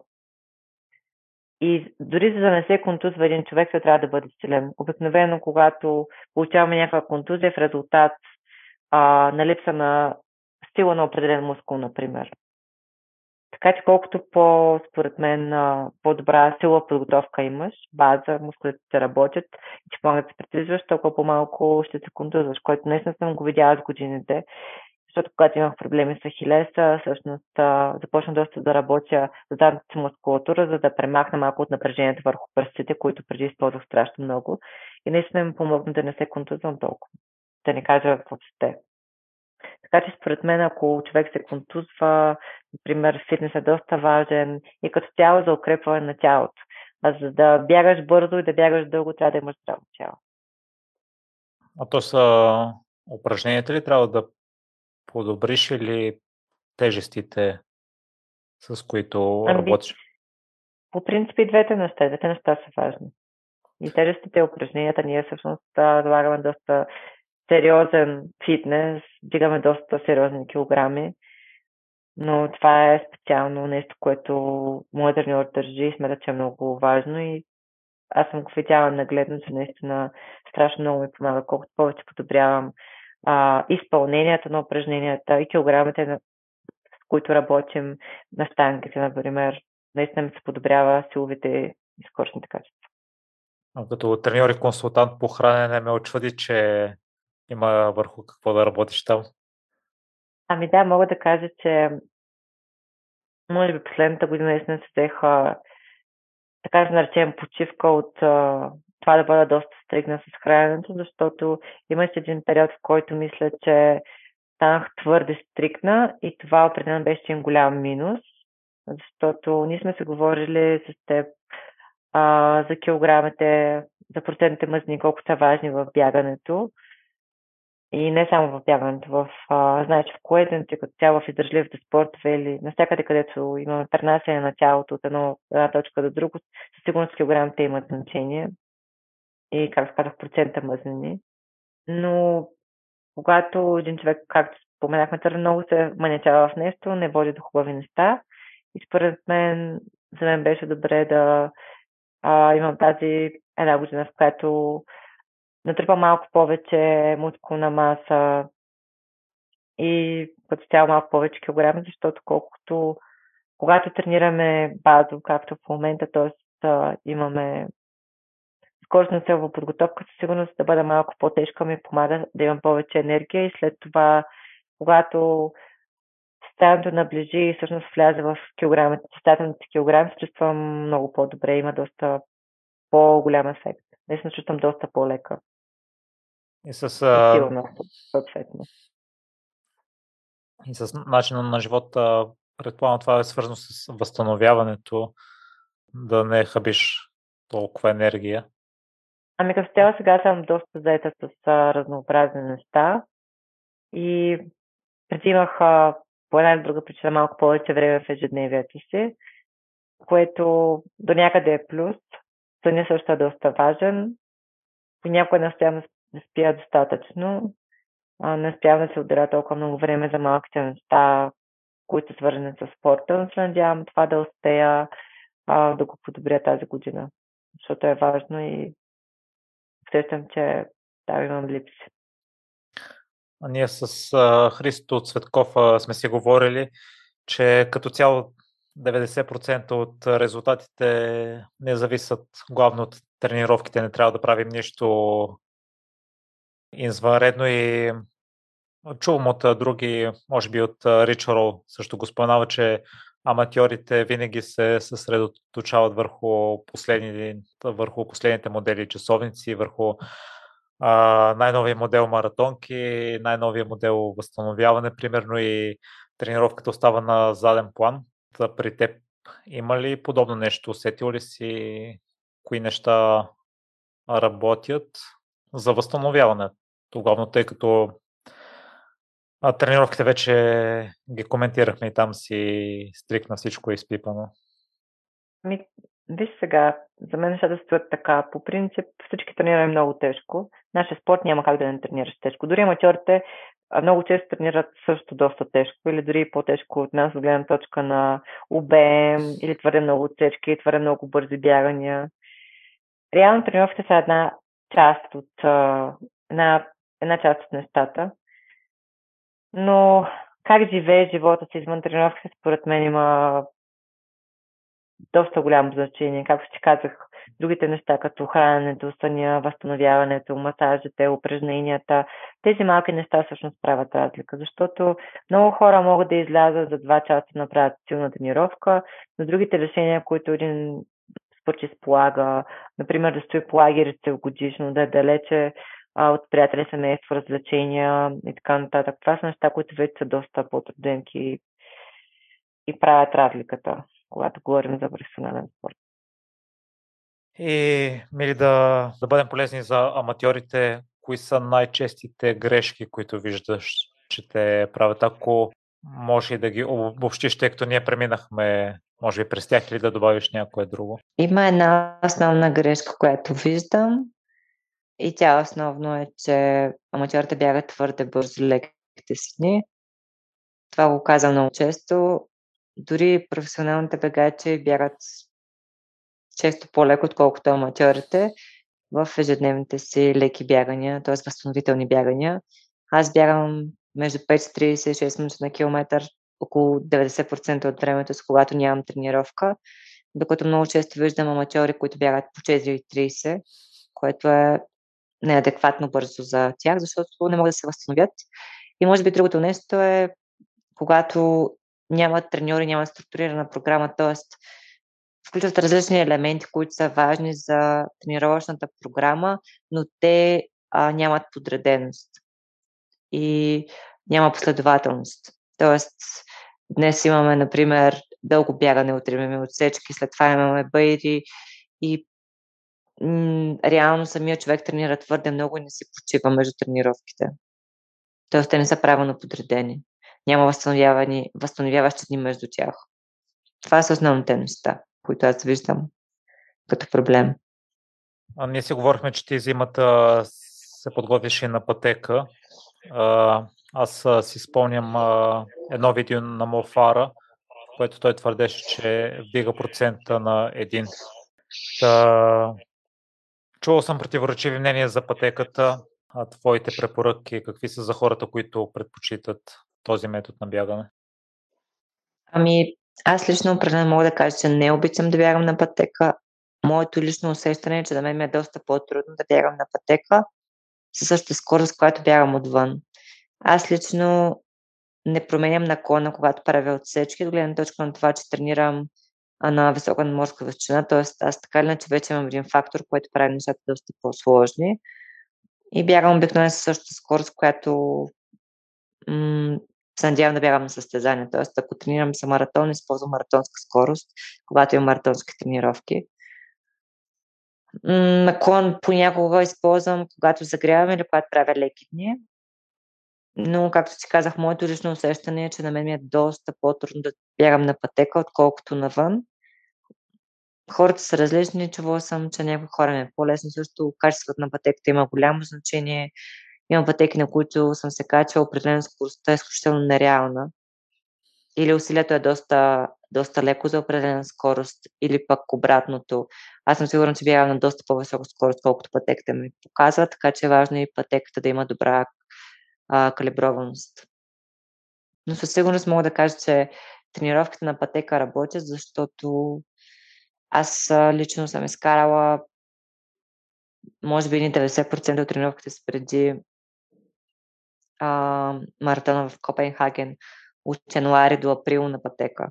С, а, може би, 3-4 дълги бягания само, които не са биле на Белмекен на пътеката. Всичко друго имах доста малко бягане всъщност на, заради метеорологичните условия. Има ли аз при мен забелязах, че промяната в живота ми, това да не съм толкова маниачен в бягането, стана заради контузия, която продължи по-дълго време. И сега, като се върна назад, се замислям, че доста нелогични, доста излишни неща съм правил в миналото.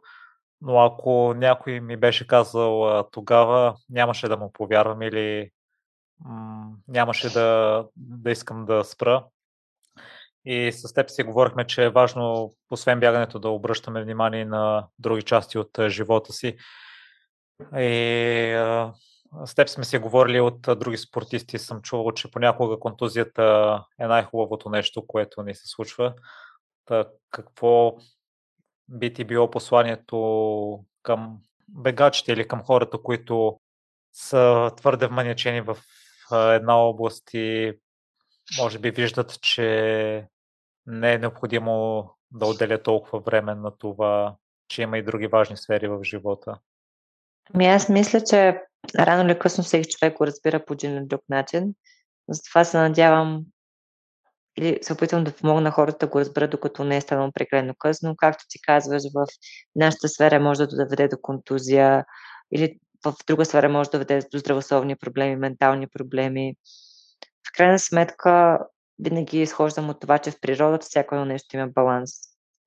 Говорихме се за това, че мозъка работи постоянно, но също има нужда от почивка, затова спим. Ако беше здравословно да работим 24-7, нямаше да заспиваме и нямаше да имаме нужда да спим. Просто всяка една клетка в тялото има нужда от възстановяване и това е, това е природа, това е съвсем нормално. Мисля, че колкото по-бързо един човек а, приеме тази част от живота, толкова по-бързо ще успее всъщност да възстанови баланса в живота си. Има ли също нещо, което ти си го изпитала и много хора в търсене на личния успех. На тях понякога пренебрегват здравето и в последствие се обръщат към него. Чувал съм и от хора на високо ниво, че спорта присъства в ежедневието. Ти си е пробвал различни такива, за да откриеш, че бягането е твоето, което автоматично не значи, че би било подходящо за всеки. И едно последно послание за слушателите, за хората, които може би не са открили техния спорт или не се движат толкова или не, не обръщат а, изцяло внимание на здравето, какво би било то, за да... Ами виж, това, което виждам с а, толкова много хора е, че всеки един човек е създаден да се движи по един или друг начин. Просто с течение на обстоятелствата на времето хората се сме изградили един друг начин на живот, който напоследък става все по-малко мобилен, виждаш. Започваме да се движим основно с колите си, имаме все по-малко време за себе си. И това доведе до доста големи здравословни катаклизми като цяло в планетата. Затова мисля, че е много, много важно всеки един човек да намери време за себе, да намери начин да се движи. Може да е колело, може да е бягане, може да са разходки в природата, но няма човек, който да съм срещнала и да е започнал да се движи по някакъв начин, да спортува и да не се чувства по-добре. Защото това е нещо изключително натурално за тялото. Това ни помага да поддържаме едно здравословно тегло също. А не знам доколко се запознат, но почти всяка една болест стигне нездравословен и съответно толкова по-трудно да преболим, да преболим която да е болест, само заради факта, че тялото ни не е в а, добро състояние. Все пак тялото е нашата, нашия дом, нашия единствен дом, който не може да променим, не може да излезем от него. С това колкото по-добре се грижим за него, колкото повече се движим, колкото повече се съсредоточаваме в това да ядем хубава храна, да си даваме почивки, за да може да а, сме ментално добре, да сме щастливи, толкова по-добър ще бъде нашия живот. И наистина всеки един човек, който е опитал, здравословен се в а, определен спорт или радил здравословни навици, е видял всички тези ползи, много трудно може да се върне назад. Аз почти не познавам човек, който да е опознал ползите на движението и да се е върнал към а, обратния си, стария си начин на живот. Така че искам да пожелая на всички да бъдат смели, да не се притесняват, да се движат, да намерят това време за себе си, за да могат наистина след това да бъдат пълноценни за останалите. Изключителни благодарности, Мили, за повторното ти участие. Нямам думи да опиша радостта си. Искам да ти пожелая следващата година да бъде много успешна за теб и да изпълниш всички цели. В край да коментираме положителните неща, които са се случили. И аз искам много да ти благодаря за поканата. Знаеш, че за мен е изключително удоволствие да участвам, да си поговорим. За мен това е един изключително лесен и приятен разговор. Надявам се да сме били полезни на всички останали. Знам, че ще има доста качествени подкасти, които ще правиш за напред. И нямам търпение да ги чуя и аз като слушател.